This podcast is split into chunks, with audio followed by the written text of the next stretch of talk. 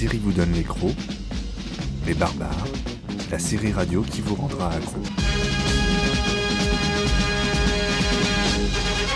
Les barbares, chaque premier lundi du mois à 20h sur JetFM.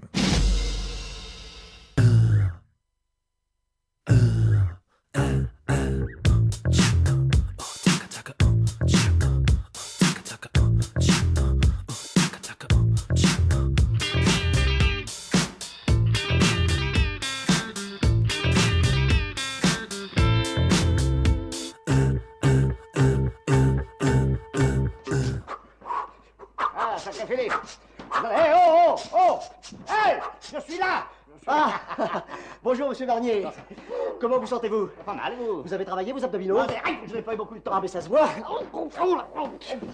Ah oui, parce que...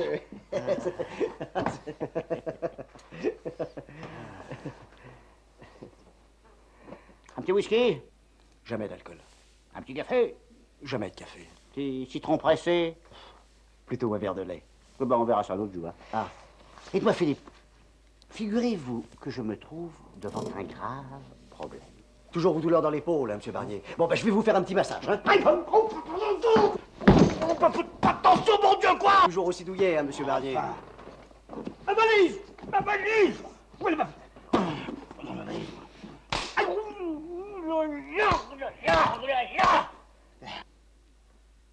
Comme ça, ça va Comme ça, ça va.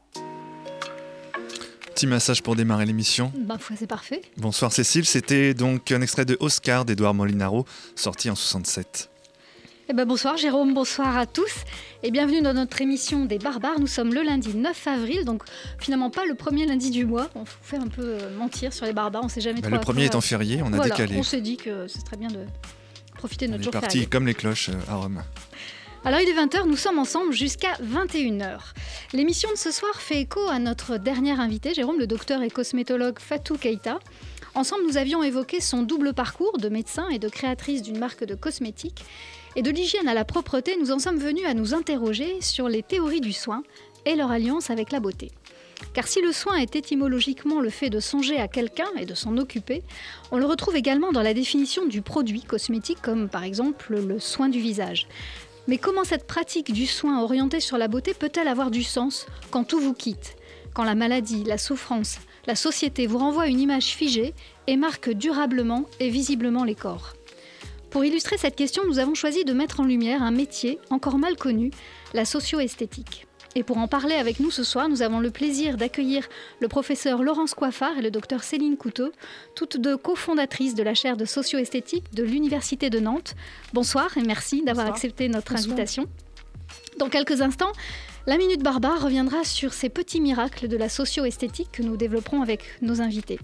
Puis vers 20h50, nous avons rendez-vous avec euh, la rubrique éphéméride. Jérôme, qu'est-ce que tu nous as concocté ce soir? Oh bah on, on ira euh, en avril euh, il y a 10 ans, donc euh, 2008, et puis euh, il y a un an, et puis euh, on ira même jusqu'à euh, il y a 60 ans. D'accord, très bien. Puis peut-être un peu de vision jusqu'à il y a une petite minute.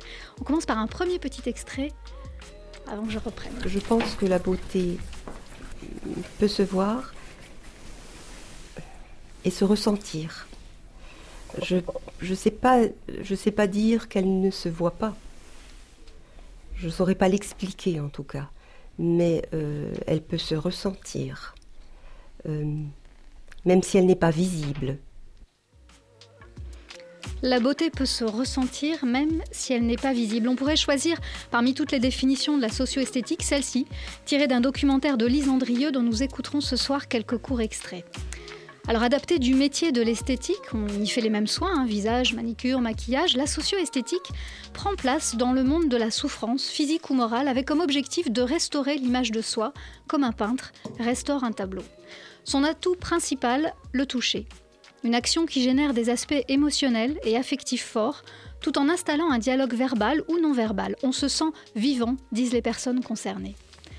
L'histoire de la socio-esthétique rappelle nos invités Laurence Coiffard et Céline Couteau dans la synthèse qu'elles ont réalisée d'une étude menée entre 2013 et 2015. Euh, La socio-esthétique naît en même temps que la chirurgie esthétique au début du XXe siècle. Effectivement, au sortir de la Première Guerre mondiale, les centaines de milliers de gueules cassées, ces soldats blessés, déformés, seront les premiers à bénéficier de soins de réparation esthétique.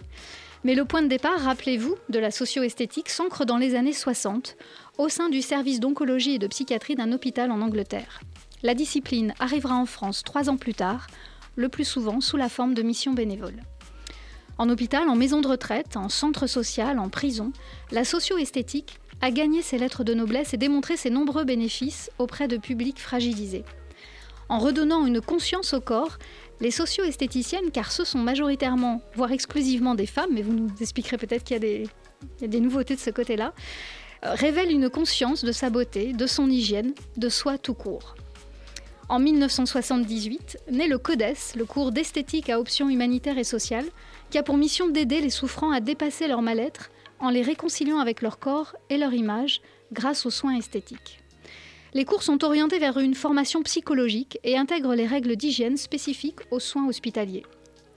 L'enseignement se compose de plusieurs modules. On va y retrouver dans le domaine médical les, principaux, hein, la cancérologie, dermatologie, chirurgie plastique, gérontologie, psychiatrie. Et dans le domaine social, évidemment, l'enseignement porte sur la connaissance du secteur médico-social, la dictologie ou les problématiques des différents publics. À Nantes, sous l'impulsion de nos invités, une chaire de socio-esthétique voit le jour en 2013, associée à la création d'un diplôme d'État de socio-esthétique. Nous y reviendrons dans une minute. Pour l'instant, je vous propose ce nouvel extrait tiré du documentaire La beauté des âmes, diffusé sur France Culture et disponible encore en podcast et en intégralité. C'est le témoignage d'un homme presque neuf qui se sent comme restauré par le pinceau d'un peintre.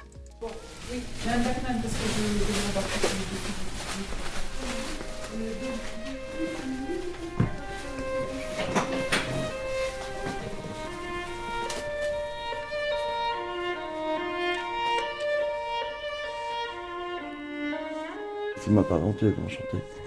J'oublie l'endroit où je suis, j'oublie pourquoi je suis là. Je dirais pas que je flotte, ça serait exagéré, mais c'est vraiment un bien-être profond. C'est un peu de la magie ce qu'elle fait. Parce que ce qu'elle arrive à faire, euh, personne d'autre a réussi. C'est-à-dire que je m'abandonne complètement euh, aux mains d'une autre personne.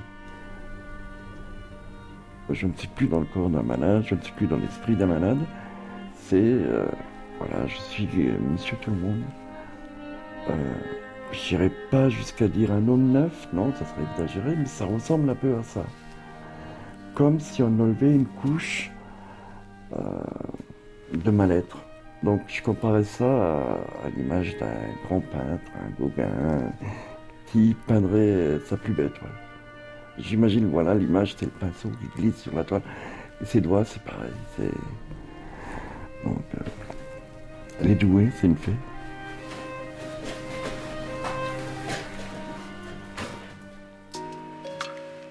Elle est c'est une fée. Laurence Coiffard, Céline Couteau, qu'est-ce que vous ressentez quand vous écoutez ce petit extrait du reportage La beauté des âmes de, de Lise Le bien fondé hein, de cette discipline. C'est évident qu'on comprend qu'il y a de l'intérêt hein, à travailler dans ce domaine. C'est bien sûr très émouvant, oui. C'est mm. un, témoignage très, mm. très émouvant. On sent vraiment, là, au cours de, cette, de, ce reportage, d'ailleurs, il y a même des passages assez euh, au bord des larmes hein, pour certains mm. des, des, personnes euh, qui sont interviewés. Alors pour ceux qui nous rejoignent, je rappelle que vous êtes Laurence Coiffard, docteur en pharmacie et docteur en sciences de la vie et de la nature. Vous pouvez m'interrompre parce que vous avez des, des, titres grands comme ça. Oui, vous pouvez faire plus court. oui. Ah non, mais euh, quand même, en même temps, vous les avez eus. Je pense que c'est important qu'on les dise. Et Céline Couteau, en fait, vous êtes sœurs toutes les deux. C'est magnifique. Quelle, quelle famille à Noël, ça doit pas être facile de vous suivre dans les conversations. On parle pas de cosmétiques. et donc vous êtes vous maître de conférence, responsable du master de développement et contrôle des produits de santé au sein du parcours cosmétologie à l'Université de Nantes. Et vous avez donc créé, on le disait tout à l'heure, une chaire dédiée à cette discipline. Est-ce que vous pouvez nous raconter l'élément déclencheur? Comment tout ça est entré dans votre vie? Ah bah C'est Laurence qui a été touchée la première. Vous avez été touchée par quel phénomène?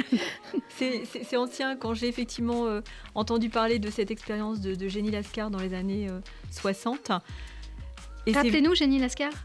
Comment euh, Rappelez-nous qui est Génie. Génie Lascar, c'est la première euh, socio-esthéticienne euh, bénévole en mm. France. Elle, a, elle a eu connaissance de cette expérience aux États-Unis. Elle, a décidé, les, choses en ont décidé ainsi. Elle avait une amie qui était hospitalisée en psychiatrie. Elle a décidé de. de remonter le moral à, cette amie, elle ne savait pas comment faire, elle était esthéticienne, elle lui a apporté des soins d'esthétique et elle, elle, a vu les bienfaits. Donc moi, ça a germé longtemps. Et puis voilà, en 2013, on a pu officialiser et concrètement enfin, mettre en place de la socio-esthétique au CHU de Nantes d'une part et créer cet enseignement pour former des esthéticiennes à ce métier très particulier. Et à ce moment-là, quel est le rôle d'une chaire? À quoi ça sert euh, à la mesure d'une université? Et quel est son objectif par rapport au diplôme universitaire? Alors, c'est deux choses qui peuvent fonctionner euh, complètement indépendamment. c'est lié à la fondation de l'université. La fondation de l'université collecte des fonds de mécènes.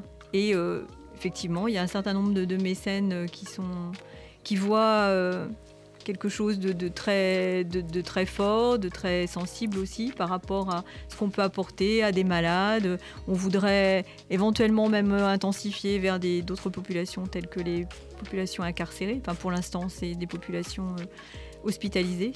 Et ces mécènes nous permettent de financer des soins esthétiques gratuits puisque la caractéristique, on garde cet esprit euh, d'origine la personne ne euh, débourse rien du tout, ni en produits, ni en, actes de socio-esthétique.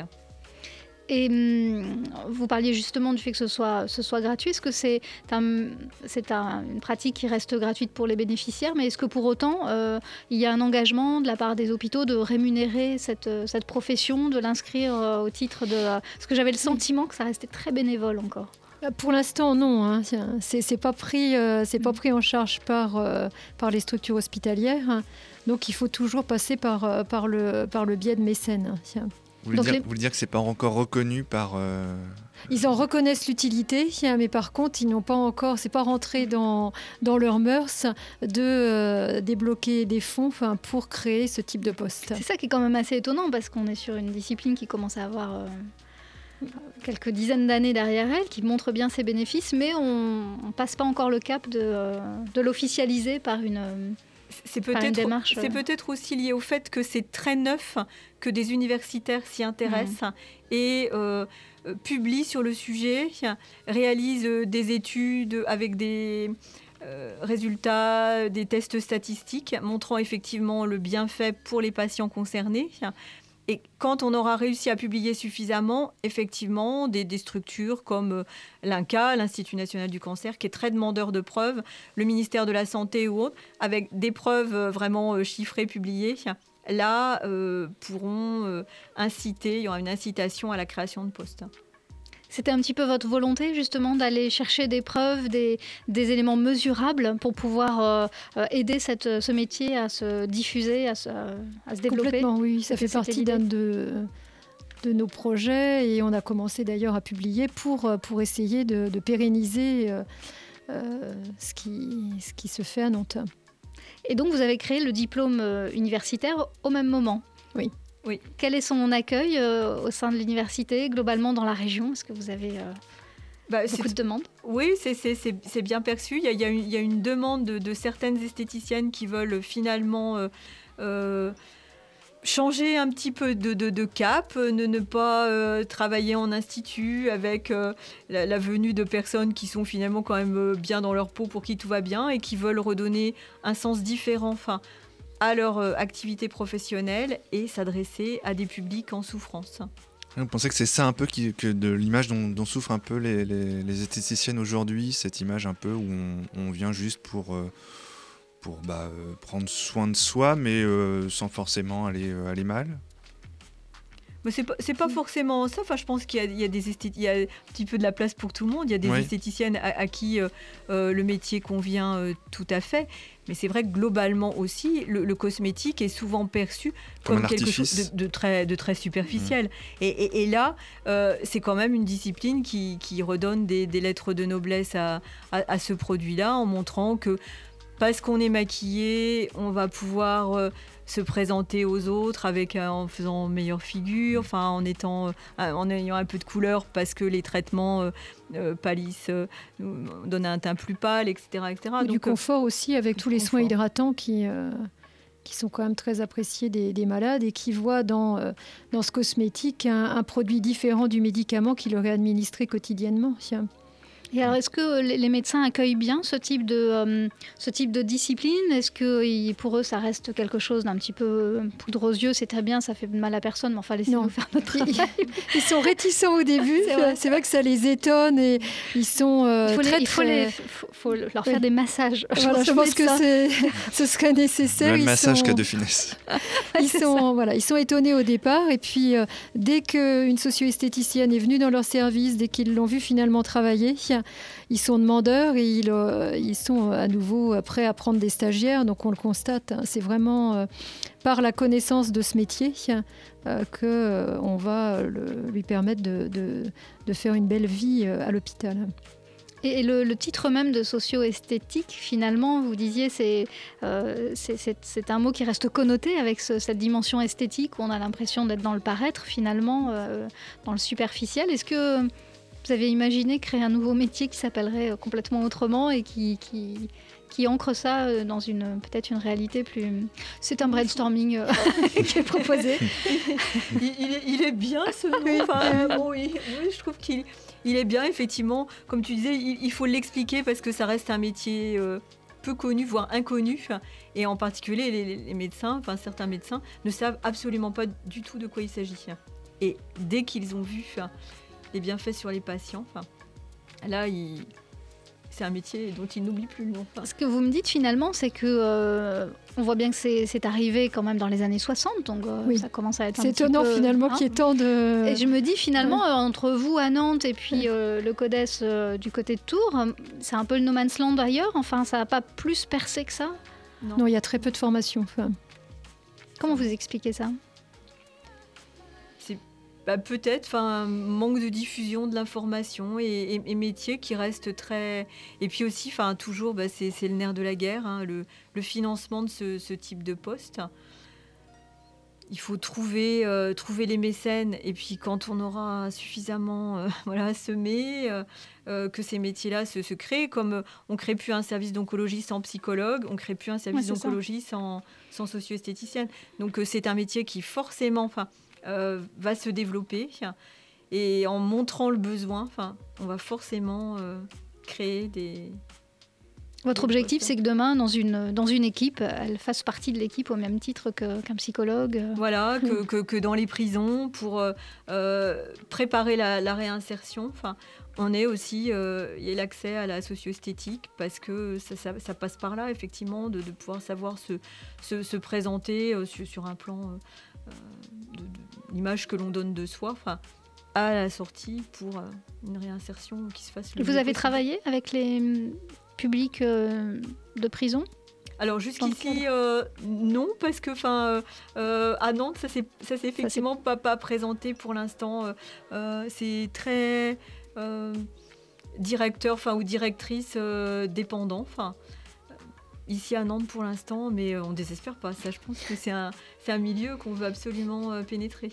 Pour quelles raisons Est-ce que vous, est que vous y euh, cherchez aussi d'autres types de bénéfices? Est-ce que vous sentez que là, on peut... Parce que, pour le coup, c'est une, c'est aussi une population qui est peut-être un petit peu plus masculine. Je, parle sous contrôle Jérôme, si tu as des statistiques sur. Euh, J'en ai pas sous la main. sous la main. A priori, c'est ce qu'on ressent. Voilà, j'ai le sentiment effectivement qu'on est sur une population un peu plus masculine et pour autant, les bénéficiaires sont majoritairement plutôt des, femmes. Euh, est-ce que du coup, il faudrait euh, imaginer d'autres types de soins, un travail abordé d'une autre façon avec ce public-là?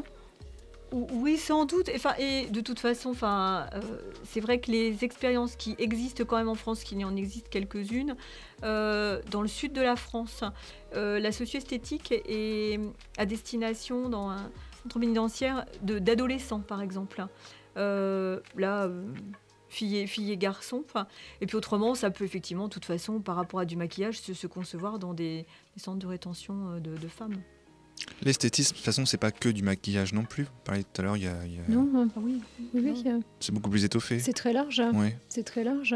Ça peut, ça peut passer par le, conseil aussi concernant la protection solaire jusqu'à l'hydratation. Mm. Euh, il y, a énormément, énormément de, choses à apprendre aux gens euh, par le biais de la socio-esthétique. Mm. Donc euh, c'est vrai que c'est pas même à l'hôpital finalement le, maquillage il est très peu pratiqué hein, puisque le malade, il, il, va souvent pas pas pouvoir réitérer le maquillage. Ce qui est intéressant, c'est de pouvoir apprendre aussi. Donc c'est surtout quand même l'hydratation, soin des ongles, hein, avec la pose de vernis. Il y a différents, mais voilà, faut, faut pas, faut pas penser que c'est uniquement produit de maquillage, hmm. effectivement. Et, vos mécènes, en fait, euh, ils, ont, ils poursuivent une, un but particulier en, finançant la chaire Est-ce que euh, quel, est leur euh, alors évidemment leur intérêt au-delà de, la présence des produits Qu'est-ce que est-ce, qu'ils influent sur les décisions? Est-ce que comment vous, vous travaillez ensemble? Bah, C'est-à-dire on, est très attachés de, l'une comme l'autre à l'absence de conflit d'intérêts. Donc euh, déjà, euh, euh, le contrat, c'est un peu, enfin, leurs produits, c'est nous, enfin, les produits qui vont être utilisés, ce sont nous qui les choisissons, enfin, ce ne sont pas eux qui les, qui doivent les imposer. Donc comme ça, c'est très clair. Après, nous, on, choisit des produits très adaptés aux différents patients. Sur quels critères vous vous basez? Alors sur les compositions essentiellement, mmh. enfin, on, analyse les compositions, enfin, et, on voit les, les, produits qui sont susceptibles de euh, provoquer le moins d'effets indésirables chez les patients, puisque là il s'agit de patients, voire pas du tout d'effets indésirables. Et c'est difficile de trouver ces produits-là? Bah, on en trouve quand même. Oui. ouais, c'est finalement pas si simple que ça. Il faut passer au crible de toute une euh, série de critères. Euh, on, avait cette discussion avec. Bah, il faut avoir de bons yeux déjà parce que les listes d'ingrédients sont souvent écrites en petit. Et c'est vrai qu'en vieillissant, des fois, on est obligé de sortir à la loupe, en particulier pour les, vernis à ongles qui sont dans des petits, euh, sur des petits conditionnements.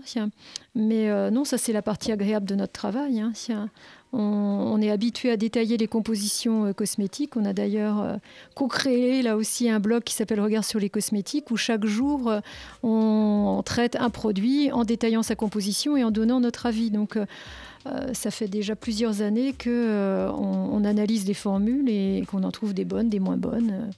C'est difficile de donner, ou de trouver des gammes qui sont entièrement bonnes.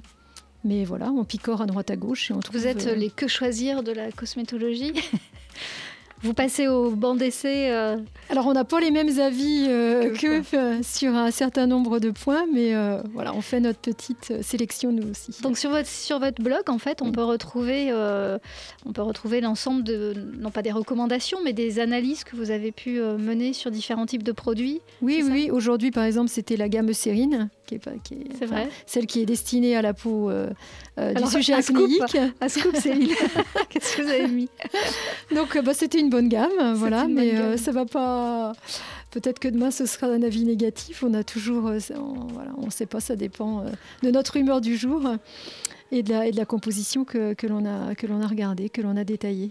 Ça vous prend beaucoup de temps de, de décomposer comme ça, d'aller fouiller les... C'est long, c'est très long, oui. C'est très long. Très chronophage, oui. Combien de temps on ne se rend pas du tout compte euh, travail que ça vous demande, qui est, un travail très bénévole là aussi, hein, pour le coup. Un regard, euh, un regard, ça peut, parce que nos petits articles journaliers, on les appelle des regards, ça peut s'écrire en une demi-heure minimum. Il faut vraiment que ce soit le, petit avis qui est rapide.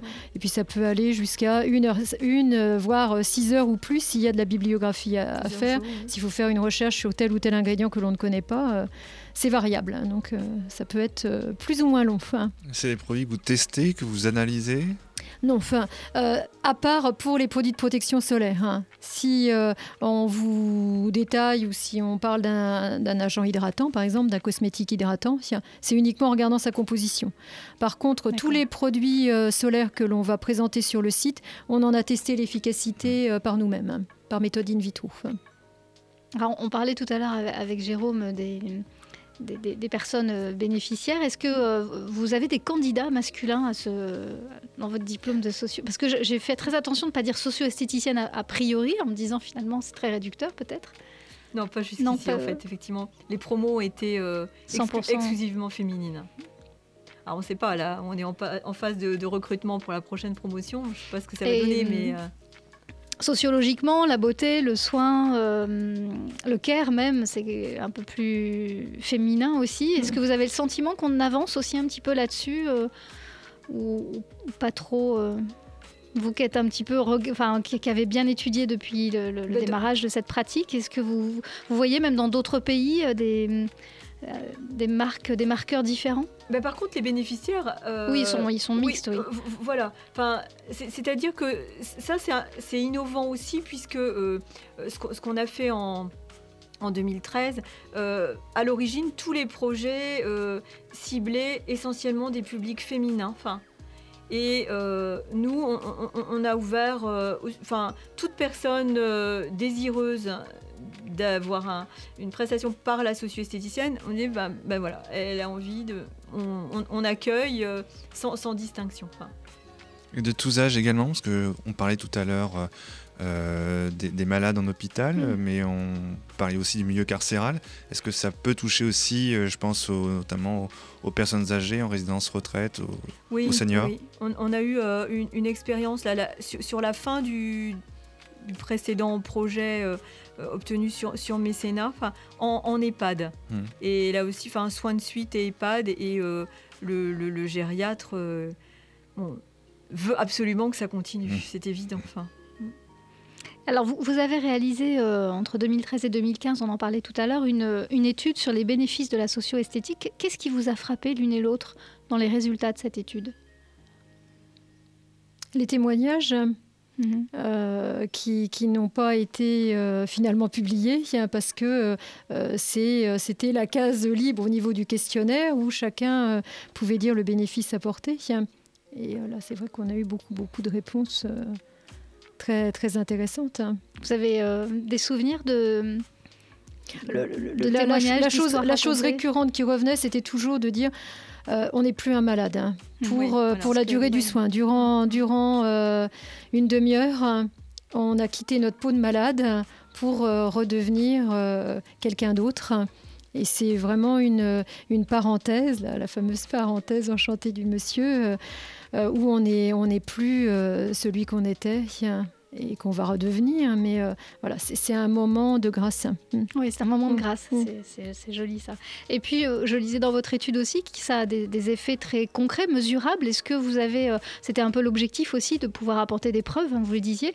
Est-ce que vous avez des statistiques, des données chiffrées pour pouvoir, je dirais, défendre aussi cette profession et réussir à l'imposer? Bah, c'est justement pour ça qu'on veut continuer avec plus. Euh, bah, c'est ce qui est toujours euh, demandé, si on pouvait quantifier la diminution de la consommation de médicaments, par exemple. Suite, et, c'est vraiment cet aspect-là vers lequel euh, nous voulons aller désormais.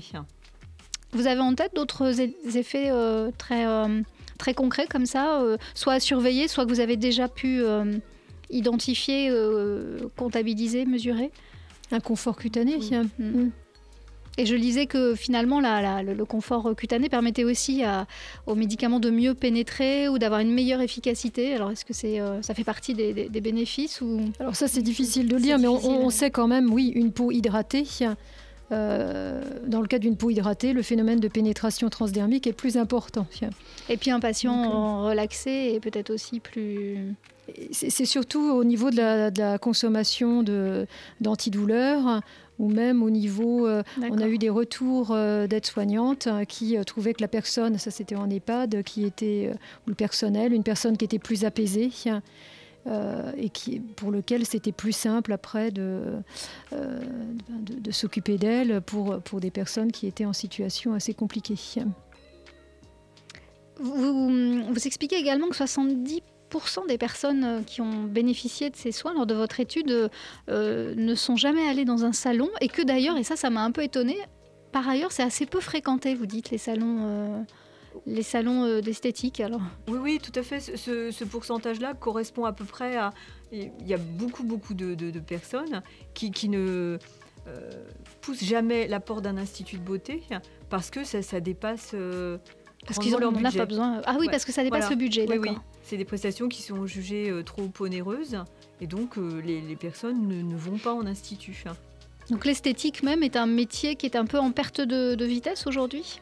Non, pas, pas, pas forcément, mais, mais, qui touche effectivement euh, des, classes socioculturelles ou socioprofessionnelles plutôt, plutôt aisées. Hein de ce point de vue-là, on rejoint un peu euh, l'histoire de la beauté sur laquelle vous vous êtes également penché dans l'un de, vos ouvrages euh, qui s'appelait Beauté, mon beau souci. Beauté, mon beau souci, voilà, qui est un très joli titre, dans lequel vous, vous dites que finalement, c'était euh, euh, historiquement, la beauté était associée à des tranches de, de la population plutôt Mmh. très aisées, euh, et que voilà, plus on, plus on avait les moyens finalement, plus on avait la peau détendue, pour faire court, et moins, moins on l'avait, plus on est un peu crispé sur.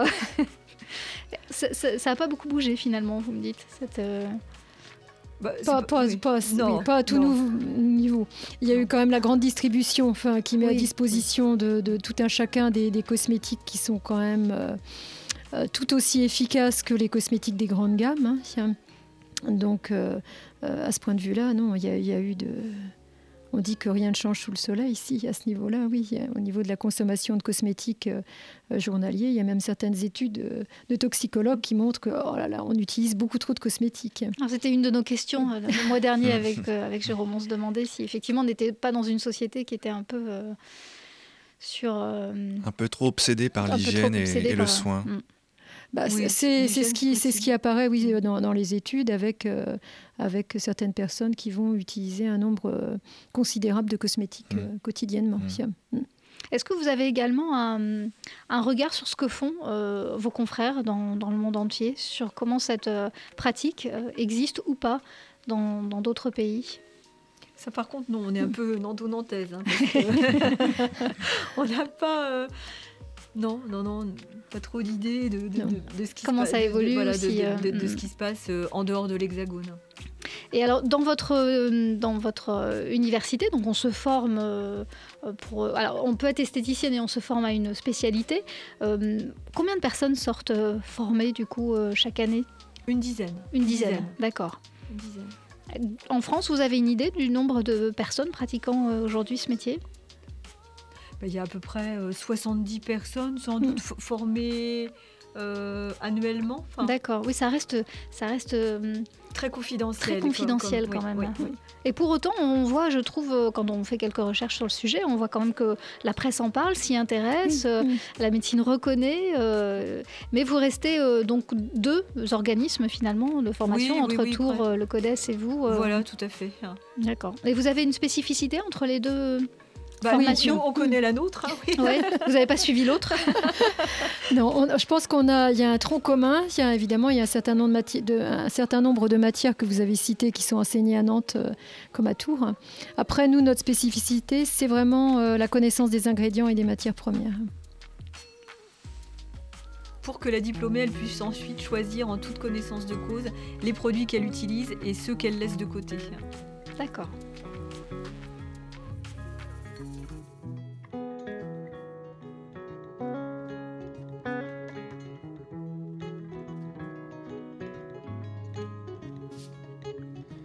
J'aimerais un son, une fusion.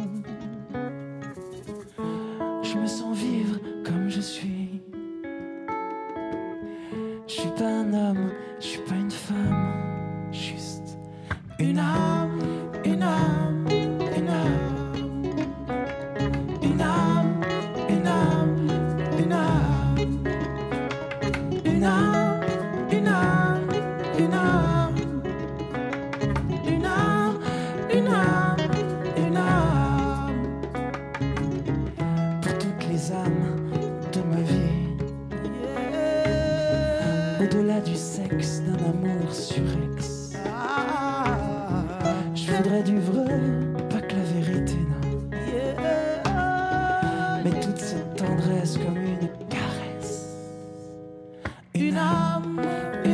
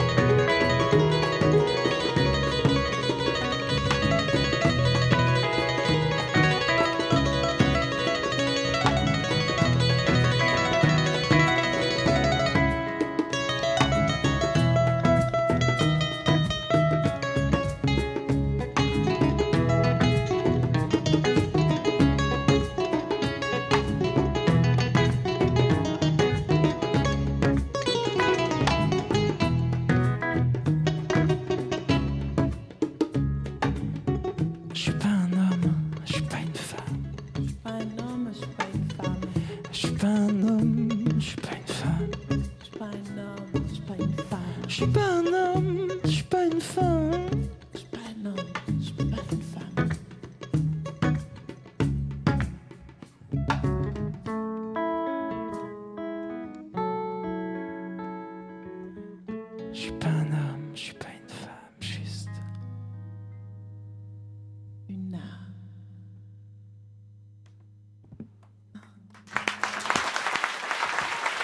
Départ, j'avais pas trop envie, je me suis dit. hein.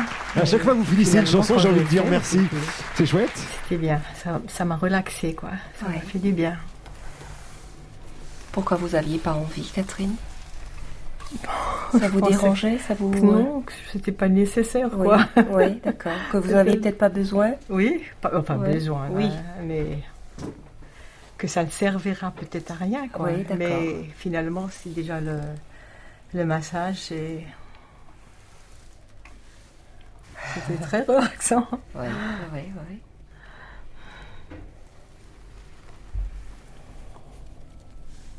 J'ai un très bon souvenir de la dernière fois. La Oui, pro- de l'effet après, oui. Non, de, de- entre vous et moi. Ah oui. J'étais très, très émue. Oui. Pourquoi vous étiez Comme ça, on avait une conversation très.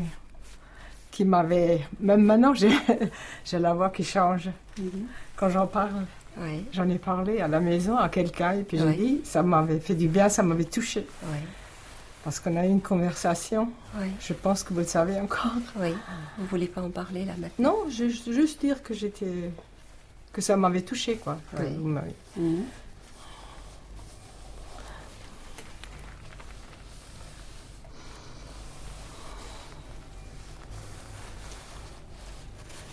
Regardez si ça vous convient comme ça. Ah oui J'ai plus de couleur. oui, oui, oui. Vous voulez un petit peu de, de, de rose à joues Non. Pourquoi non? Un petit peu de Allez-y, allez-y, allez, je suis là, Bah oui, profitez-en.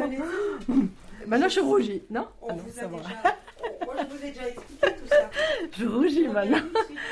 Je me jette des fleurs. J'en profite.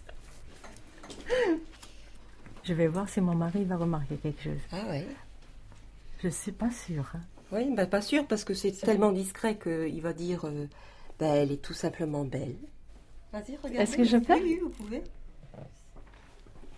C'est très discret, non? Ah oui, c'est moi. Vous êtes euh, comme une nouvelle femme.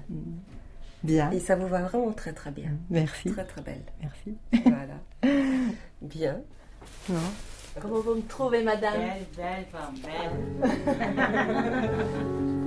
Et ben voilà, c'est tout ce qu'on voulait.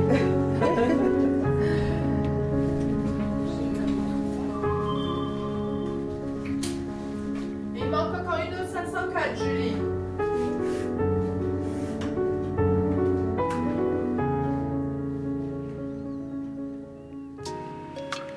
Voilà, belle, tout simplement belle. C'est un témoignage très très touchant qui permet de, je trouve, de bien ressentir euh, de l'intérieur euh, ces, ces bénéfices dont on parlait tout à l'heure. Alors, il y a plusieurs mots euh, intéressants sur lesquels j'aimerais bien vous faire réagir. Cette idée de la conversation, du lien. Alors, effectivement, dans un milieu carcéral, dans un milieu social compliqué, dans un milieu euh, hospitalier, le, ce lien, cette conversation est peut-être pas si évidente. Et puis cette, euh, cette idée aussi de... euh, elle dit à un moment donné, ça m'a touchée. Et voilà, je voulais vous entendre aussi nous parler un petit peu de ce, travail particulier qui a comme outil principal le, geste, le toucher. Et comment, vous, comment vous réagissez par rapport à, à ce témoignage-là? Qu'est-ce que vous pourriez nous, nous Bah, apporter Ça, ça nous a permis de, de nous souvenir justement de, de- de remarques qui venaient fréquemment. C'était le, le fait de dialoguer, de pouvoir parler euh, avec la, la socio-esthéticienne euh, de, de choses et d'autres, euh, de, se confier. Donc la notion de dialogue, oui, elle est revenue souvent au niveau de l'enquête que l'on a pu mener. Donc ça, oui, ça, ça libère, euh, ça libère quelque part. Et puis on parlait aussi d'identité, de se dire on n'est on plus un malade, euh, on redevient une, une personne. On travaille aussi beaucoup dans la socio-esthétique sur ce- cet aspect de, euh, de redonner de l'estime de soi à travers euh, euh, parfois juste un massage, parce qu'il n'y a pas, vous le disiez, pas toujours de maquillage, pas toujours de rose aux Mmh, joues, mmh. mais cette femme qui arrive à dire c'est moi et je suis tout simplement belle, Mmh. c'est... Il y a même parfois, enfin, pas du tout euh, possibilité de faire de maquillage, puisque pour faire du maquillage, il faut vérifier que la personne a de quoi se démaquiller hein, quand elle est hospitalisée. hein. Donc, euh, c'est vrai que le maquillage, euh, même, est peut-être assez rare. C'est plutôt quand même modelage visage et, divers modelages. Modelage des mains, beaucoup, beaucoup de modelage des mains. Puis pour les hommes, c'est souvent plus pratique, j'imagine. Enfin, plus facile d'accepter un modelage oui, euh, tout, de tout- tout- tout à fait, modage des mains. Après, c'est enfin, un aspect qu'on n'a pas vu, c'est toujours euh, une pratique pluridisciplinaire, puisqu'il faut absolument que la socio-esthéticienne aille voir l'équipe soignante avant le moindre geste pour bien voir si le patient est susceptible, même si la- le rendez-vous est pris, si le moment est opportun. Enfin, et pareil, elle, fait une restitution de, de ce qui s'est passé, de ce qui a pu être dit, de ce qui s'est passé. Donc, euh, c'est vraiment pluridisciplinaire. Elle, elle s'intègre euh, dans l'équipe. Oui, donc on n'est pas du tout sur un soin, sur de la... pour le coup, on n'est pas sur de la cosmétique quand on fait, quand on fait ce genre de choses. Non, non. Dans, le- dans le sens un peu frivole du terme, Mm. on est inscrit vraiment dans un, un parcours où c'est noté dans, la, dans les feuilles de liaison. Ah oui, tout à fait. Tout à fait. C'est vraiment du soin, quoi. Le mot est, est là. C'est ça, ouais, Oui. de- dans le, de- ouais. Prendre, prendre soin de l'autre dans, le- dans le care. Alors, dans, dans votre ouvrage intitulé euh, Beauté, mon, mon beau souci, euh, j'aimerais savoir si vous abordez cette notion de la, de la beauté et, euh, et de ces hum, représentations aussi sociales. Est-ce que ça se voit forcément? Est-ce que ça se ressent? Qu'est-ce que vous pourriez nous dire sur euh, cette grande magicienne après laquelle nous courons tous? Bah, dans Beauté, mon beau souci, on est, on est parti de l'Antiquité à nos jours et on a un peu tracé toute, euh, toute l'histoire de la beauté qui, qui passe toujours par l'utilisation des cosmétiques, quelles que soient les, les époques et quelles que soient les civilisations. Enfin, La beauté intérieure, en fait, ça n'existe pas. vous, en, vous en parlez pas dans votre livre, c'est juste. ah non, euh, voilà, non, on, on est resté en surface puisqu'on est euh, dans le domaine cosmétique. Et alors, racontez-nous ce qui a évolué, qu'est-ce qui, qu'est-ce qui dresse les grandes étapes de.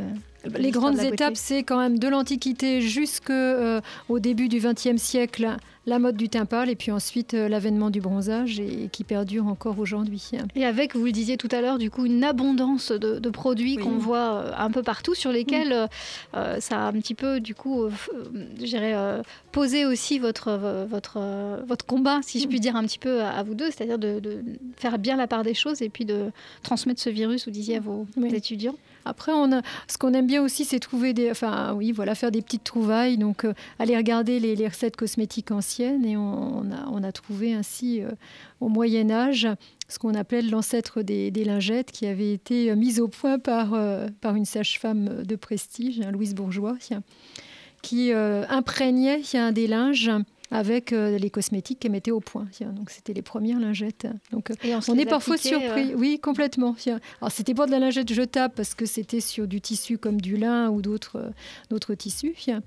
Mais euh, elle avait cette notion de, de garder le cosmétique en contact avec la peau pendant un certain temps. Il y a beaucoup de choses euh, que l'on utilise actuellement. Quand on regarde un peu en arrière, on se dit, bah, oui, ça existait déjà. Et ça, c'est très amusant.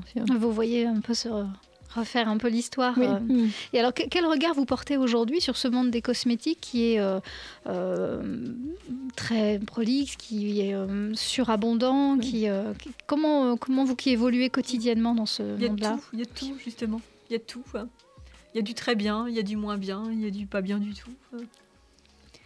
Et le consommateur euh, n'a aucun moyen effectivement de savoir si c'est très bien, moyennement bien ou pas bien du tout. À part euh, se rendre sur votre blog et, Ah oui, regarder, on peut euh, conseiller, c'est incontournable.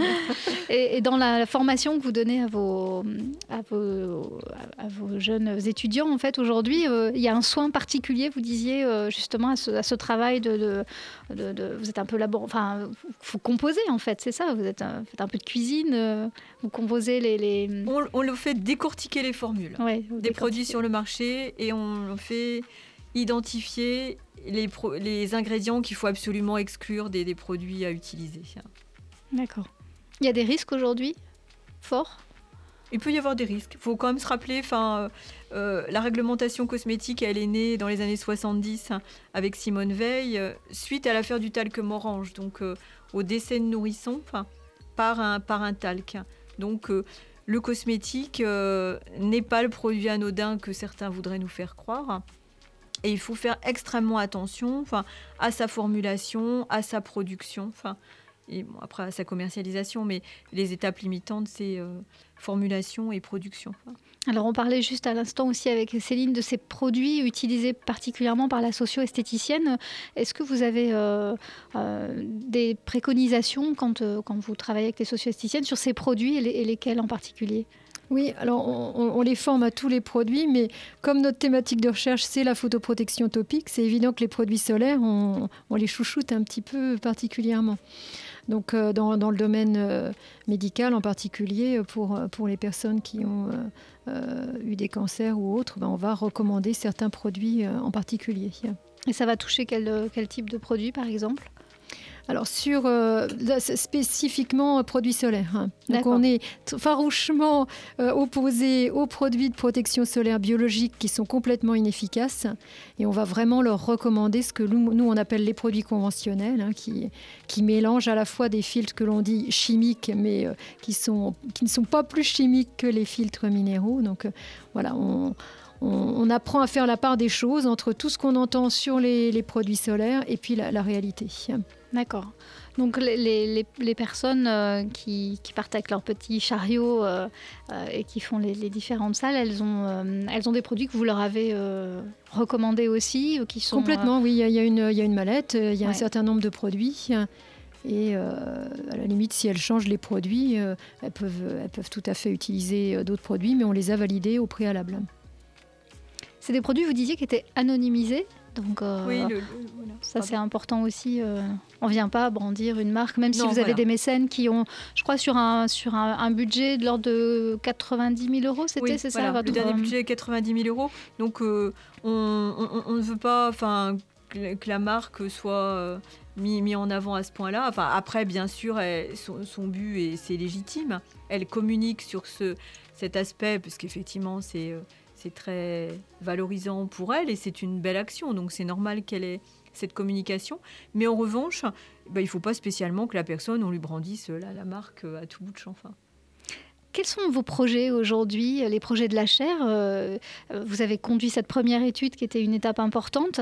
Euh, où vous en êtes aujourd'hui et qu'est-ce que vous, qu'est-ce que vous prévoyez pour la suite?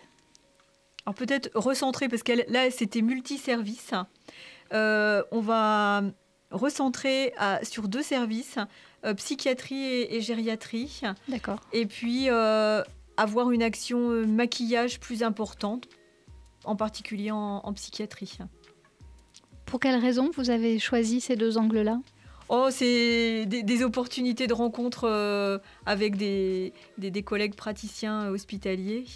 Bah, Le docteur euh, Rachel Baucher en, en psychiatrie et le docteur Vincent Oudaoudia en, en gériatrie, qui sont enthousiasmés par la discipline et avec qui on a envie de faire équipe pour, euh, dans le, au bénéfice de leurs patients. Enfin, Donc vous cherchez des nouveaux mécènes pour On euh, aimerait bien, voilà. Exactement, oui. C'est l'occasion de, de- de C'est passer le l'occasion de message. passer le message. Alors quel type de mécène est-ce qu'il faut obligatoirement être euh, euh, Du secteur ou, Voilà, euh, c'est ça.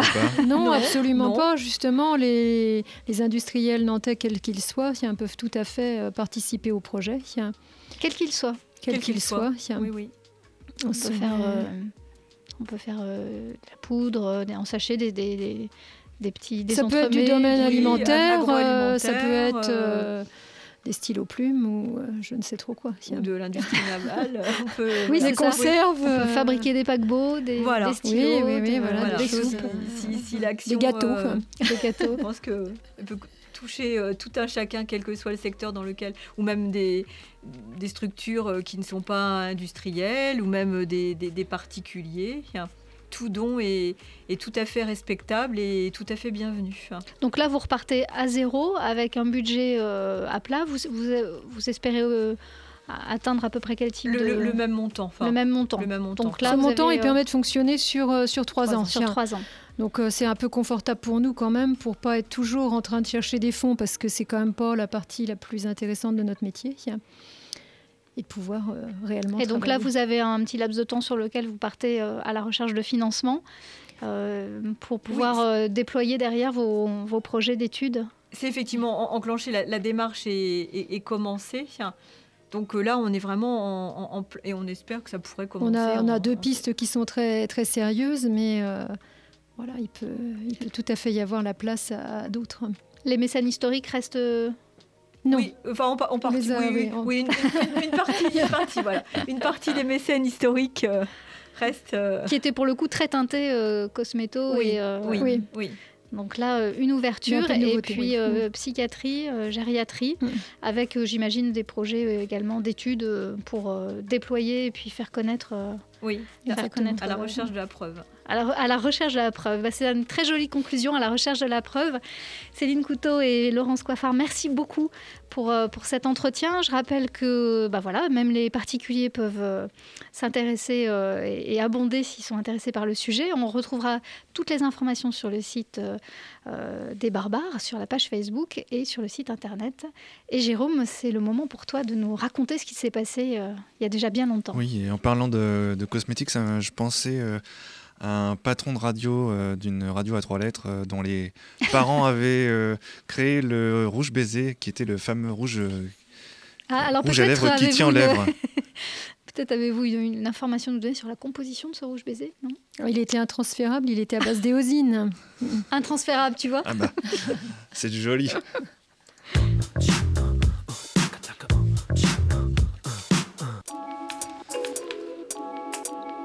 Avril est le quatrième mois de l'année, Cécile, celui du poisson. Le premier du mois, avec son lot de potacherie aussi désopilante que cette éphéméride barbare. Avril est aussi le mois où, dit-on, il ne faut jamais se découvrir d'un fil. Fil du rasoir ou fil de pêche pour les poissons dont on parlait à l'instant, on ne sait pas trop. Toujours est-il qu'il y a un an, Cécile, Miss Gibraltar et Miss Monde 2009 devient maire de Gibraltar, justement, ça tombe bien. Comme quoi vouloir changer le monde pour une Miss n'est pas un vain mot. Il y a un an, la Jamaïcaine Violet Brown devenait à l'âge de 117 ans la doyenne de l'humanité. Il y a un an, l'astéroïde 2014 JO25 frôlait la Terre. Il y a un an, c'était déjà en France le premier tour des élections présidentielles.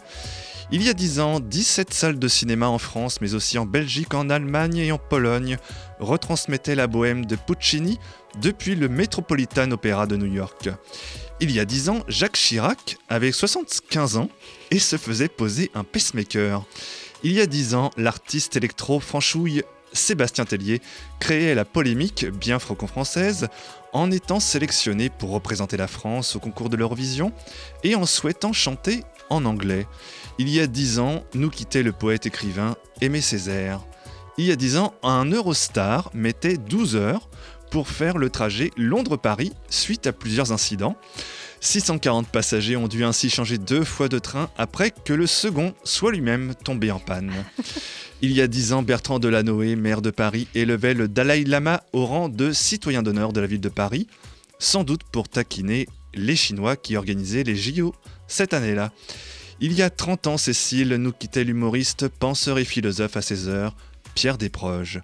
Il y a 60 ans, naissait sur les ondes de Paris Inter le jeu des 100 000 francs par jour présenté par Roger Lanzac et qui deviendra ensuite le jeu des 1000 francs, la dévaluation étant passée par là, puis le jeu des 152,44 euros qui est devenu quand même le jeu des 1000 euros qui existe toujours aujourd'hui.